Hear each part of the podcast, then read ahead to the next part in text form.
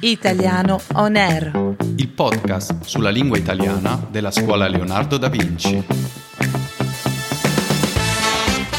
Ciao, bentornati per una nuova puntata di Italiano On Air, il podcast della scuola Leonardo da Vinci dove potrete imparare e fare pratica con la lingua italiana. Io sono Veronica. E io sono Roberto. Buongiorno. Come stai, Veronica? Benissimo, grazie. Mi sono presa una bella settimana di ferie per staccare la spina e ricaricarmi in vista del nuovo anno. Ora mi sento davvero rigenerata. Brava! Hai fatto bene. Dove sei stata? Non avevo voglia di andare troppo lontano, sai, quindi ho deciso di stare in Italia, tre giorni a Firenze e due in Val d'Orcia, dove non ero mai stata. Che meraviglia! Firenze è una città fantastica, che invidia! Ma visto che c'eri già stata, hai scoperto qualcosa di nuovo durante questo tuo viaggio? Eh, assolutamente sì. Amo tornare in città che ho già visitato, proprio per addentrarmi al meglio nella cultura locale e vivere esperienze che a una prima o a una seconda visita normalmente non si vivrebbero. Questa volta ho deciso di fare un tour legato ai luoghi del cinema della città, dove sono stati girati film del calibro di Hannibal, Camera con vista, Inferno e tanti altri. Ah, vedi? Nella prima puntata di questa stagione abbiamo parlato proprio di cinema italiano e adesso ci addentriamo direttamente nei luoghi fisici del cinema. Vai, dimmi tutto, sono curioso.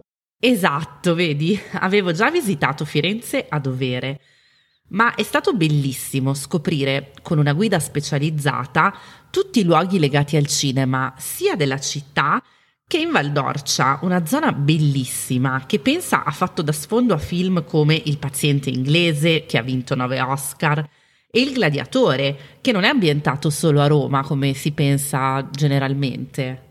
Ah, ecco, io avevo fatto un tour simile a Roma, dove le location di film famosi si sprecano. Prime tra tutti la celeberrima Fontana di Trevi con uh, la scena famosissima della Dolce Vita in cui Anita Hedberg uh, fa il bagno nella fontana e chiama Marcello, Marcello.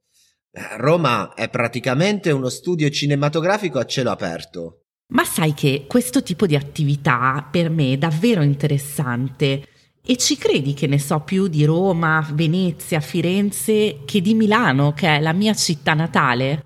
Eh, questo è, è tipico. Però ogni tanto secondo me è bello fare i turisti nella propria città.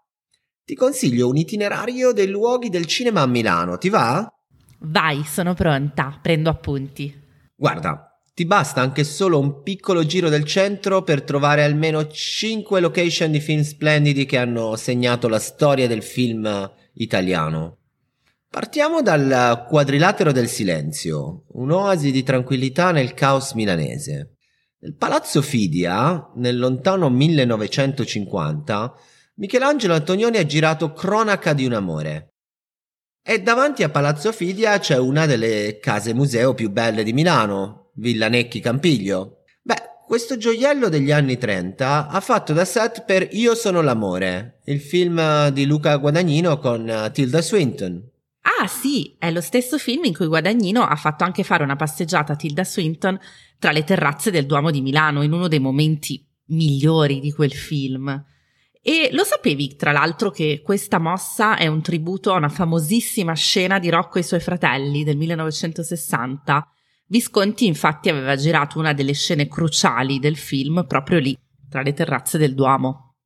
Beh, parlando di Piazza Duomo, non si può non citare l'incontro esilarante tra Totò, Peppino e il vigile urbano milanese nel film Totò, Peppino e la malafemmina del 1956. Ah, la, la gag Excuse me, bitte schön, noi volevo savoir l'indirizzo? Impagabile. Beh, poi per un'appassionata di moda come me è impossibile dimenticare, proprio dietro il Duomo, l'Università Statale di Milano, con la scena del primo incontro tra Lady Gaga e Adam Driver in House of Gucci. Vabbè, abbiamo un tour pronto, quasi quasi lo propongo ai miei studenti e alle mie studentesse. Vieni con noi?